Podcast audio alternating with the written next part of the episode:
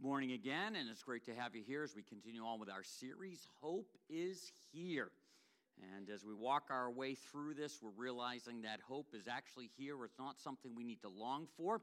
Uh, Christmas screams anticipation, and that stems roots all the way back to waiting for the Messiah, but he is here. And we don't have to wait any longer, and all that he gives us can be ours for life. Uh, John, when he was writing the book of John and under God's inspiration, uh, as he ends that book, he kind of gives us an idea of where he's going. If you go back to chapter 1, he says, These things are written down so you will believe that Jesus is the Messiah, the Son of God. And the act of believing, having real and eternal life in the way he personally revealed it. And when you and I say yes to Jesus, we can actually experience real life that ushers us into eternal life. And Jesus himself personally reveals it, being fully God, fully man. We talked a little bit about that last week as we try to understand that. Uh, a word that we continually sung already is Emmanuel, and Emmanuel means God is with us. And I love uh, the way Eugene Peterson translates uh, First or John 1:14. The world word became flesh and blood and moved into the neighborhood.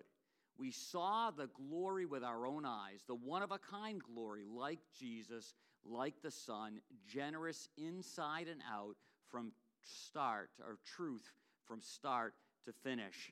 And so when you and I are thinking about Christmas, we're thinking about Emmanuel, we're thinking about anticipation. We don't have to wait for it. Hope is here even in the days that we're experiencing now in our world. Hope is still here, and it comes in the name and the person of Jesus Christ. And so that is fantastic. Now, when you and I think about Christmas and we think about anticipation, uh, a lot of us have experienced these moments where we're anticipating something, we're very hopeful about something, and it doesn't come through. And we're left a little discouraged or a lot discouraged. We're left feeling a little bit betrayed, and we're anticipating something, we're hoping for something, and uh, it just doesn't happen. And I hate to say this, this even happened last night at our deacons leadership team dinner. And uh, I got some video from that. Uh, so this is what goes on. Some people wonder. Uh, this is dinner last night. And uh, as we're starting to get ready to eat, and there they all are great leadership team. Yeah, you can, uh, let's see, there's Bill. Oh, no, that's Bill. No, no, that's Bill. I don't know. Anyway, they're there. And uh, this actually happened last night where I had this anticipation uh, for something and it just did not turn out the way I wanted. I actually uh, could say that I felt betrayed, I felt damaged, I felt heartbroken. And uh, it has to do with, uh, you know, yeah, hope is here. Oh, there, there's, you know, cheating a little bit. And uh, let's see what else we got there. Yeah.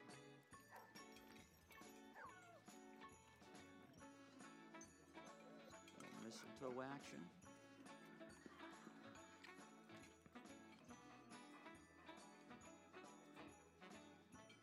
Now we had one deacon stealing silverware. It was very disturbing.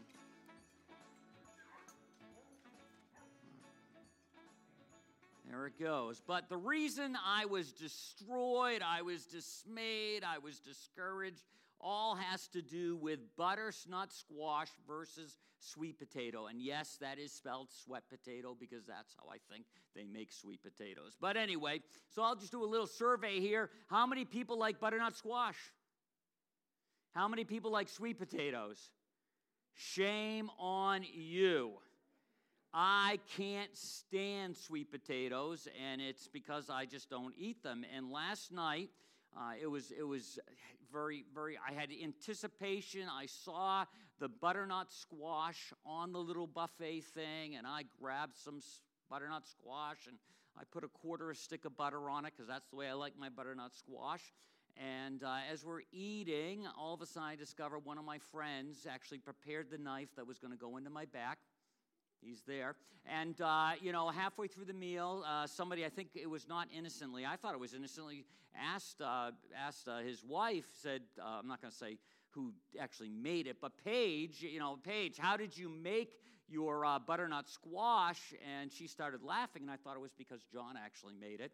But the real laughter was because it was not butternut squash, it was sweet potato. And they all knew. They all knew. The guys didn't know too much, but by the end of the meal, they all knew. And I ate that sweet potato and didn't say a thing. And, you know, they just, all night long, they just picked on me and laughed at me. And I had hoped to have butternut squash, but in turn, I had sweet potato. And I felt like that uh, Caesar back in the day, you know, Et tu Brutus, because they just thought it was a great thing. Because even my wife sitting next to me knew all about it and didn't say a word. That's kind of fun, but you know, anticipating and wanting something and having hope for something and then not getting it or actually having it switched on us is kind of like a form of betrayal. And uh, when it comes to uh, larger things in life, obviously, it's, it's much more serious. And uh, if you go back to the days before Jesus was born, uh, there was this hope. There was this desire for this Messiah to come and he hadn't come yet. And as we sang, you know, it was like 400 years since the last prophet had spoken about anything, and it was just really quiet. God was quiet, and uh, there was just a disappointment in the air. And when a great anticipation is not realized, we are usually left discouraged, heartbroken, and angry. And all of us can think of some real life things where we had anticipation for something. Maybe it was a relationship that went awry. Uh, maybe it was our marriage. Uh, maybe it was a job.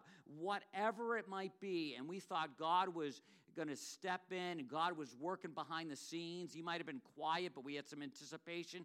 And then it just doesn't come together. And uh, we see this in the life of Israel. Uh, if you remember the story, they uh, were in, ended up in Egypt, grew. Uh, Moses delivers them. There's the Exodus. Uh, God uses that. Eventually, set up a kingdom. Eventually, it's and it's very great for a time period. Then the kingdom splits into two. The northern kingdom uh, gets gobbled up much quicker because they're just off the rails. And then the southern kingdom does the same thing. And there's exile. If you look at Daniel, Daniel, some of the, the young men that were in exile, and it's just not good. There's this promise of it coming back. It kind of comes back, but not in the good old way. And they're just waiting for this. And that's why Isaiah is so important. Uh, Isaiah 9 9, and you can find that in that uh, Bible in the rack, uh, page 479. If you don't have your own copy of God's Word, we'd love you to take that Bible as a gift. Also, there's uh, the YouVersion app, it's free. Uh, you can have your Bible on your phone. Just think that's really important. So we read this, and this is a prophecy for to us a child is born, to us a son is given, and the government will be on his shoulders. And he will be called Wonderful Counselor, Mighty God, Everlasting Father, Prince of Peace. And the people were holding on to this year after year after year. In verse 7, we read, Of the greatness of his government and peace, there will be no end. He will reign on David's throne and over the kingdom, establishing and upholding it with justice and righteousness from that time on forever. The zeal of the Lord Almighty will accomplish this. And so people were looking for this, uh, they were hoping for this. You have Rome moving in and taking over, and they're still hoping for this Messiah, this God, Emmanuel, with us who will just change everything. And as we move into Easter later on in the new year, into the spring, we're going to see some of the responses because they were just hoping for this. And there were people that just were just totally disappointed, disillusioned. Um, they would just, uh, in a sense, uh, you know, walk away from faith because it just it just wasn't wasn't happening, and they were just just so sad about all of this. So let's let's move forward uh, to the time of a couple, Zachariah and Elizabeth. And uh, got to remember that they grew up in, let's say, God centered homes. Uh, we would say loosely that their dads were pastors, so they were a part of this whole process. And we'll look at Luke chapter 1, verse, uh, well, let's see, we'll start at verse uh, 5 here. In the time of Herod of Judea, there was a priest named Zachariah who belonged to the priestly division of Abijah, and his wife Elizabeth was also a descendant of Aaron. So they had this heritage and they owned it. And it's interesting, some people in this line walked away. And the reason they walked away is I, I think it was like in uh, 65 BC, one of the Roman leaders, generals, came into Jerusalem and there was an established temple, and he went right into the Holy of Holies and just went in there. And in Jewish history, culture, the high priest only went into the Holy of Holies once a year and, uh, and was very careful because uh, there's even this, this idea that they would tie a rope around him because if he went into the Holy of Holies and wasn't right with God, he would be struck down. So, this is the mentality. So, this Roman general just comes storming in, disregards all of that, and the amazing thing is he is not struck down. So, people in that day said, See, this time with God, us being a special people, Him doing something good for us, that is that's just over. That's over. And lots of people just kind of turned their back. But here you have uh, Zechariah probably was a child. His dad was probably in the system then, so he's probably aware of this. Yet Zechariah and Elizabeth continue on, continue on following God. Um, both of them were upright in the sight of God, observing all the Lord's commandments and regulations blamelessly. And uh, those of us who have read some of the Older Testament, there were lots of commandments to obey, and they were into it. They were owning it in spite of this thing with this Roman general, despite of things just seemingly not happening, that God is quiet. In a sense, they do not quit. Um, and uh, they just they just continued on. Um, I love the way the Easy Read translation says Zachariah and Elizabeth were both good people who pleased God. They did everything the Lord commanded, always following his instructions completely. And you think that they would just be living this blessed life. They're sticking it in. They're not quitting. They're not giving up on God, even though lots of people have. Uh, they're, they're, they're owning it. And then we see this uh, but. So there's faithful people. And then we read, but they were childless because Elizabeth was not able to conceive, and they were both very old. And uh, in this day and age, uh, it was a sign of a curse, especially towards the woman, if she didn't have kids. And so you would think this couple, passionately following God, would have had a family. And uh, they didn't. Yet they stuck it in. Sometimes you and I feel that God is being quiet in our life. God is not showing up in our life. And the question is, is do we give up on him? Do we quit? Uh, Zachariah and Elizabeth are a prime example of a couple that wouldn't quit. They followed through, they continued on. They just didn't go through the motions, even though they were living in hope and anticipation of this promise. Uh, you know, they're at the place now where, you know, the ship has sailed when it comes to having a family, uh, but they're still hoping the Messiah someday will show up. They're holding on to the ideas we see way back in Genesis. The Lord said to Abram, this is Abram, Abraham, leave your country and your people, leave your father's family, and go to the country that I will show you. I will build a great nation from you. I will bless you and make your name famous. People will use your name to bless others. I will bless those who bless you. I will curse those who curse you. I will use you to bless all the people on the earth. For some crazy reason, Zachariah and Elizabeth held on to that.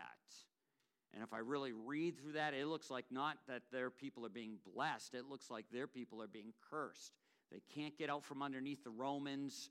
Uh, they're just, you know, picked on in huge ways, and uh, they're just stuck. But somehow, Zachariah and Elizabeth uh, lived a life that said, We buy into this. We're looking for God to be our promise.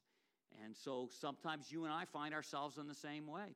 Uh, we, we have the promise that God's going to be a part of our life.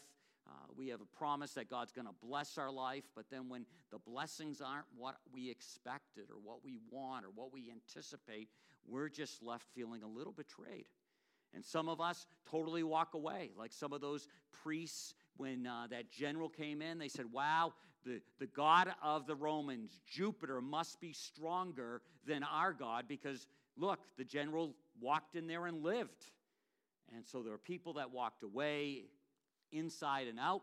And then there were others that walked away inside. They continued to go through the motions. You know, uh, this is the only life I've known. Um, they're kind of like a, a cultural Jewish person, or like we might say today, a cultural Christian person. We just kind of keep going through the motions. Uh, we don't really think anything's going to happen, and we're, we're, we've given up on putting hope in something that doesn't come through for us. But again, we like our friends at church. We like doing church things, so we just keep doing it. And uh, it's going through the motions. But Zechariah and Elizabeth, no, they don't, they don't just go through the motions, they're living it out. And then we have this verse here where once, when Zechariah's division, there was 23 divisions, and, uh, and he was in one of those divisions, and he was serving as priest before God. He was chosen by lot, according to the custom of the priesthood, to go into the temple of the Lord and burn incense. He wasn't going to the Holy of Holies, but he was getting into close to there.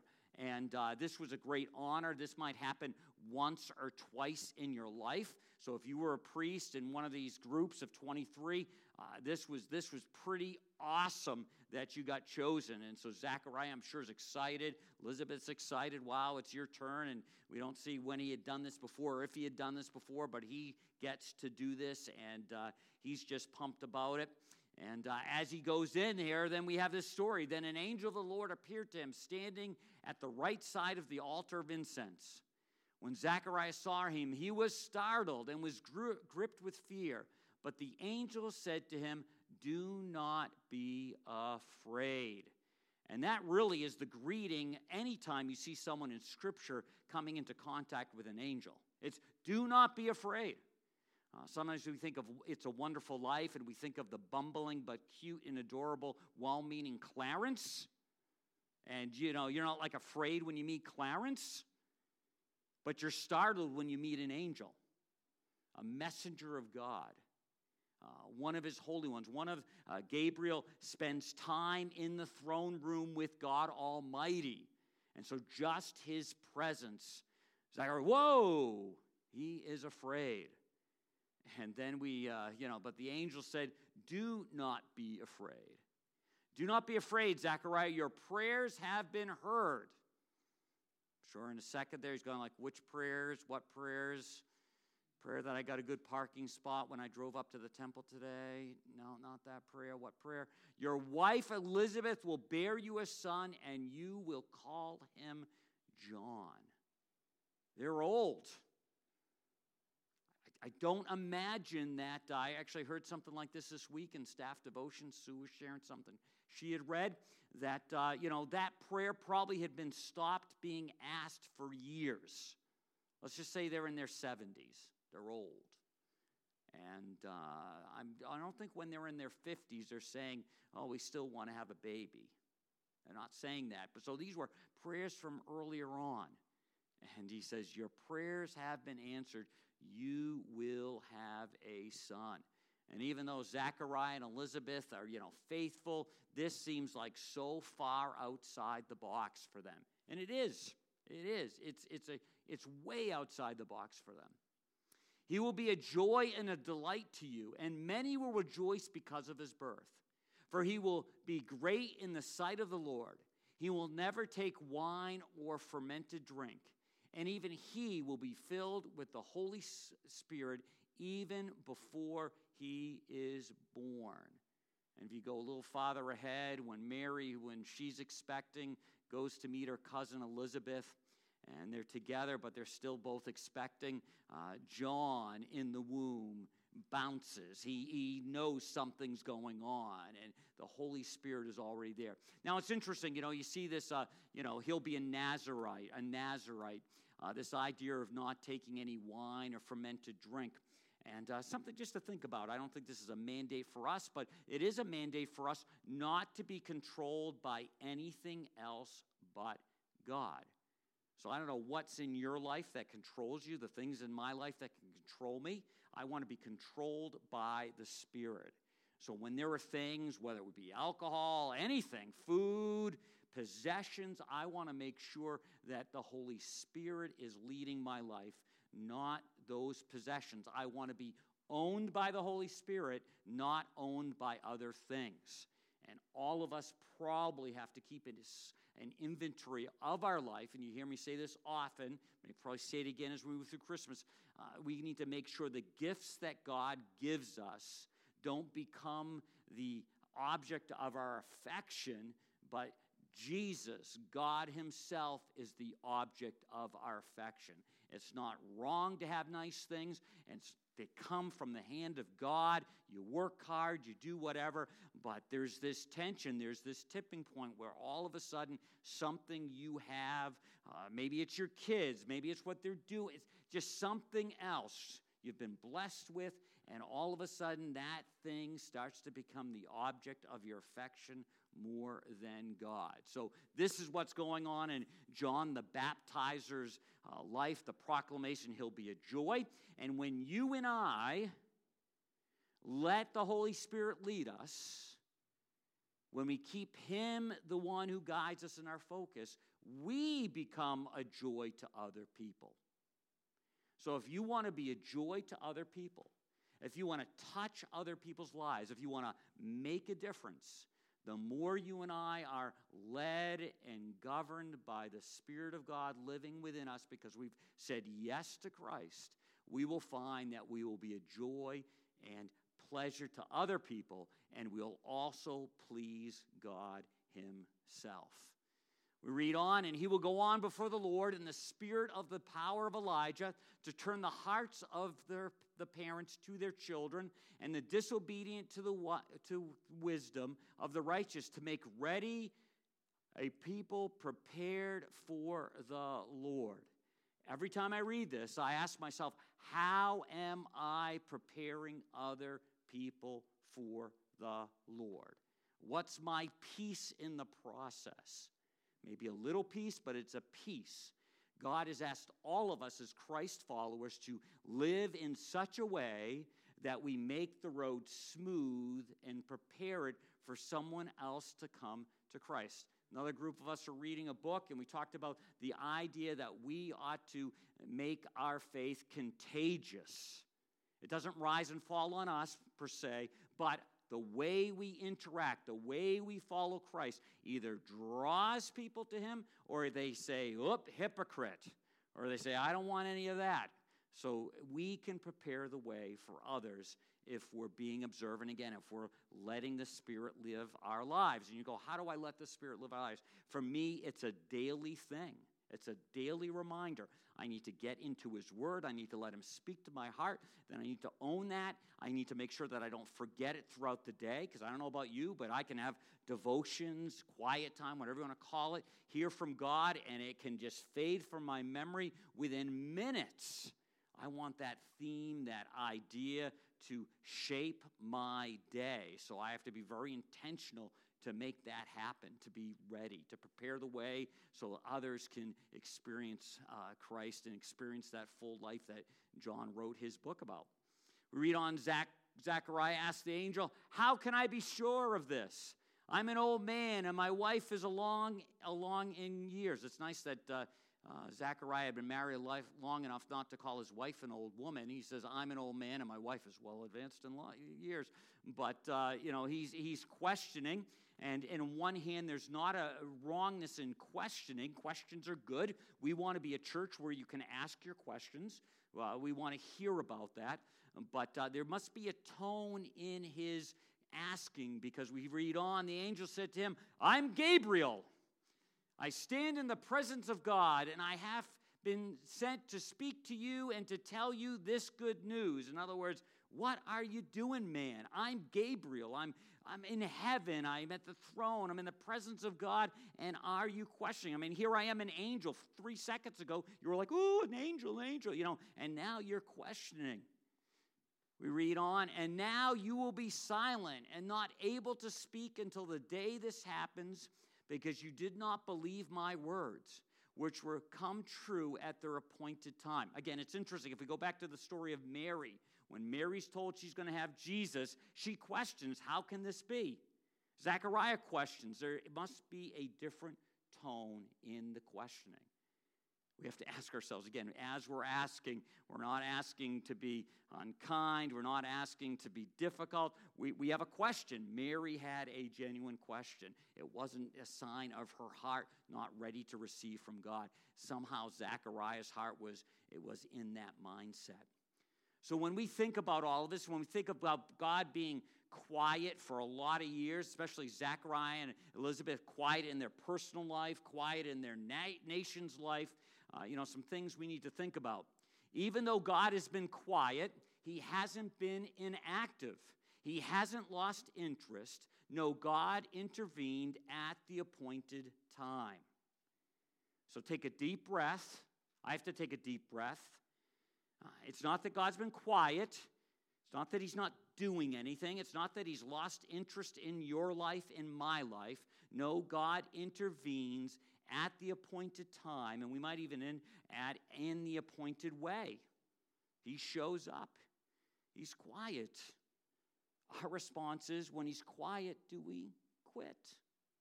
Do we give up on him? Do we just go through the motions? Or are we engaged? Um, reading on. Meanwhile, the people were waiting for Zechariah and wondering why he stayed so long in the temple. When he came out, he could not speak to them. They realized he had seen a vision in the temple, for he kept making signs to them. He kept making signs to them, but remained unable to speak. When his time of service was completed, he returned home. After this, his wife Elizabeth became pregnant and for five months remained in seclusion. The Lord has done this for me, she said. In these days, he has shown his favor and taken away my disgrace among the people. Again, in people's mind, they would always say, I wonder why Elizabeth hasn't a baby. I wonder what's up with that. And I wonder why, why God won't bless her.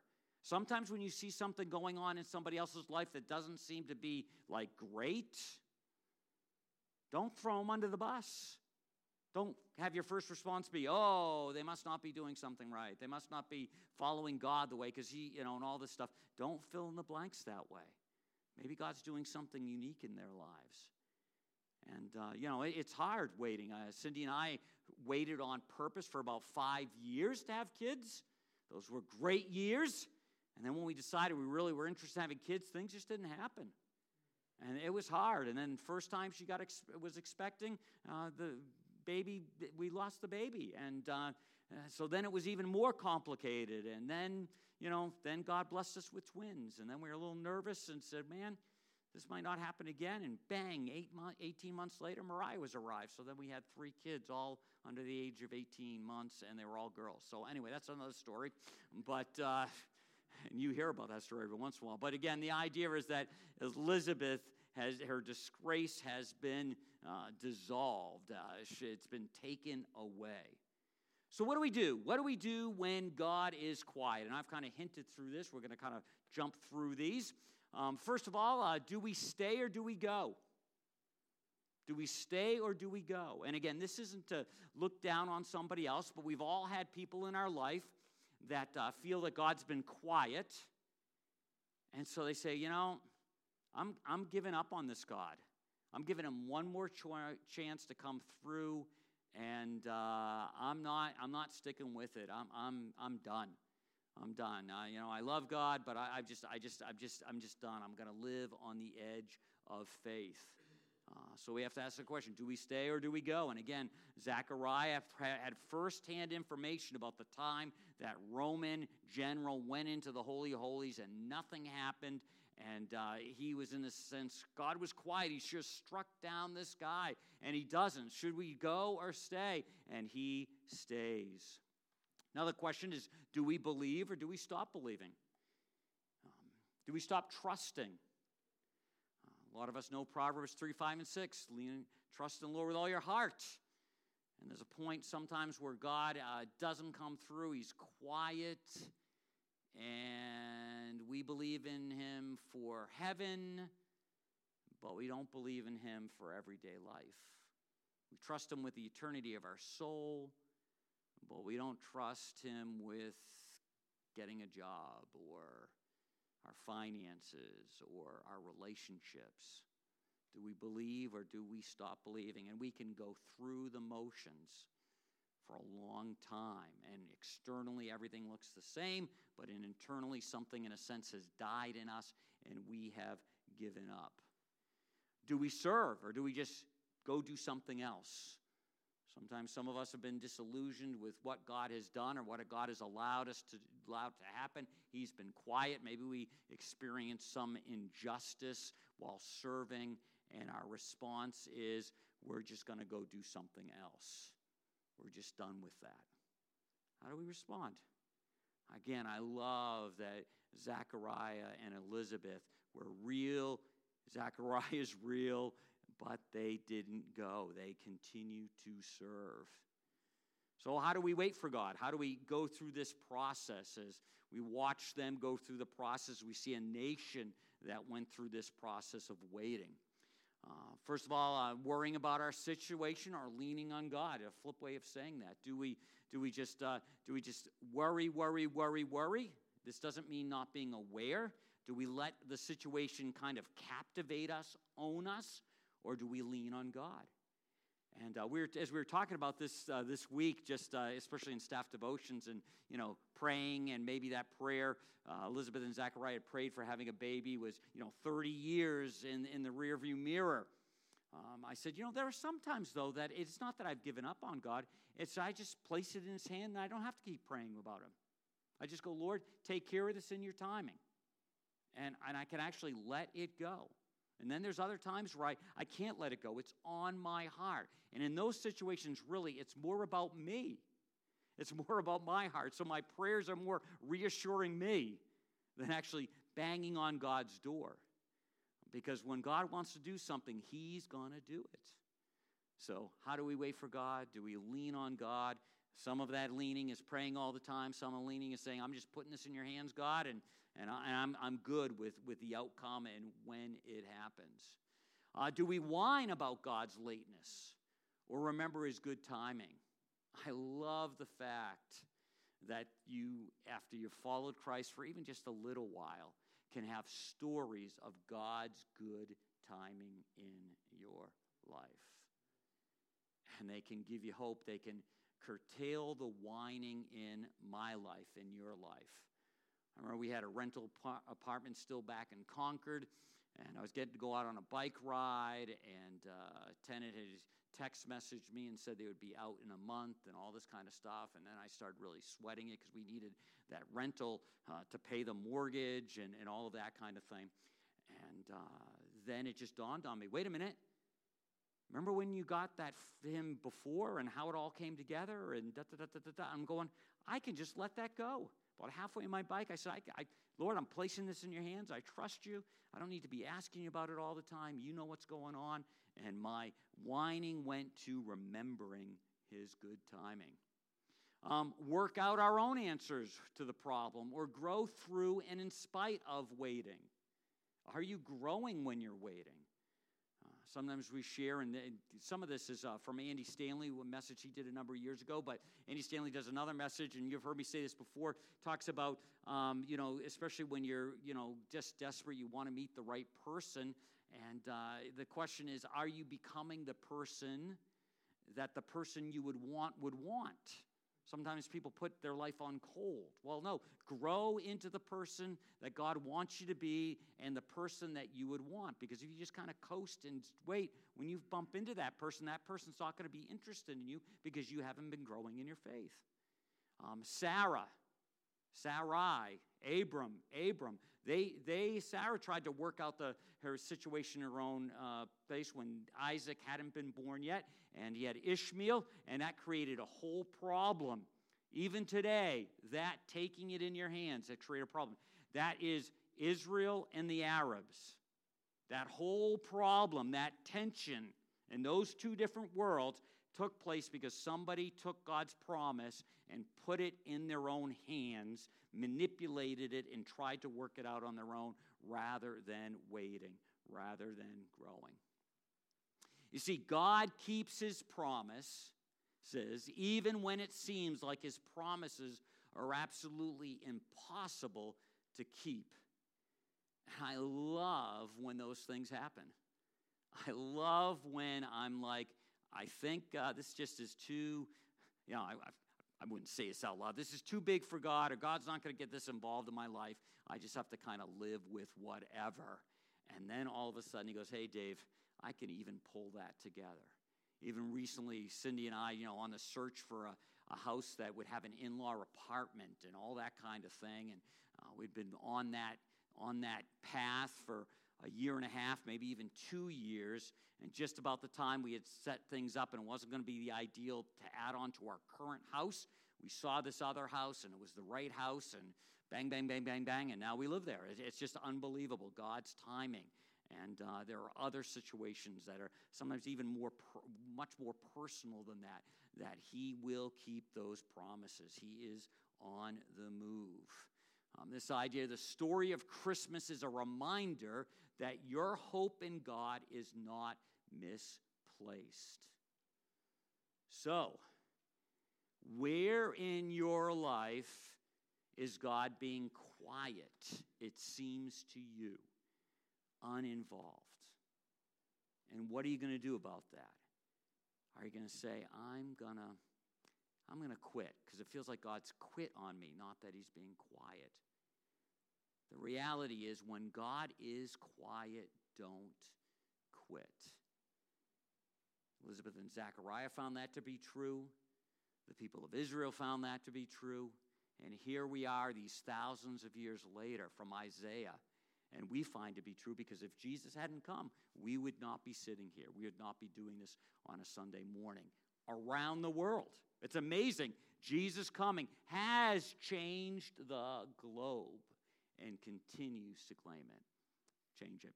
So, again, please, please, if you think God's being quiet in your life and He is being quiet in your life, maybe He's doing some of the behind the scenes, maybe He's waiting, but don't give up on Him. Don't quit. Would you pray with me? Heavenly Father, we just uh, thank you for this story. Uh, we thank you for the way it can touch our hearts. We thank you for the fact it can remind us of the hope that is here. Jesus is here. He's come. We can have His Spirit in His life. We can say yes to you and have God join our lives. You join our lives, and we're so thankful for that. But, Father, sometimes it seems like you're being quiet. Somebody who has not said yes to you says, Wow, you've been quiet. Even those of us who have said yes to you, there can be seasons of life where it seems like you're not doing anything. And uh, when our expectations, anticipation are not met or we feel betrayed by you, uh, it makes us want to, to quit. I ask that you'd help us to have a resolve, help us to have a hope that transcends your quietness and transcends our acting on the idea, the question of quitting. We thank you that Elizabeth and Zachariah didn't do that. We thank you that you don't quit on us either. You don't give up on us. So, Lord, as we move into this season and life seems to be more crazy than ever, we hear more things. Lord, help us to be able to have a resolve not to walk away from you, but to lean into you. We ask all of this in Jesus' wonderful name. Amen.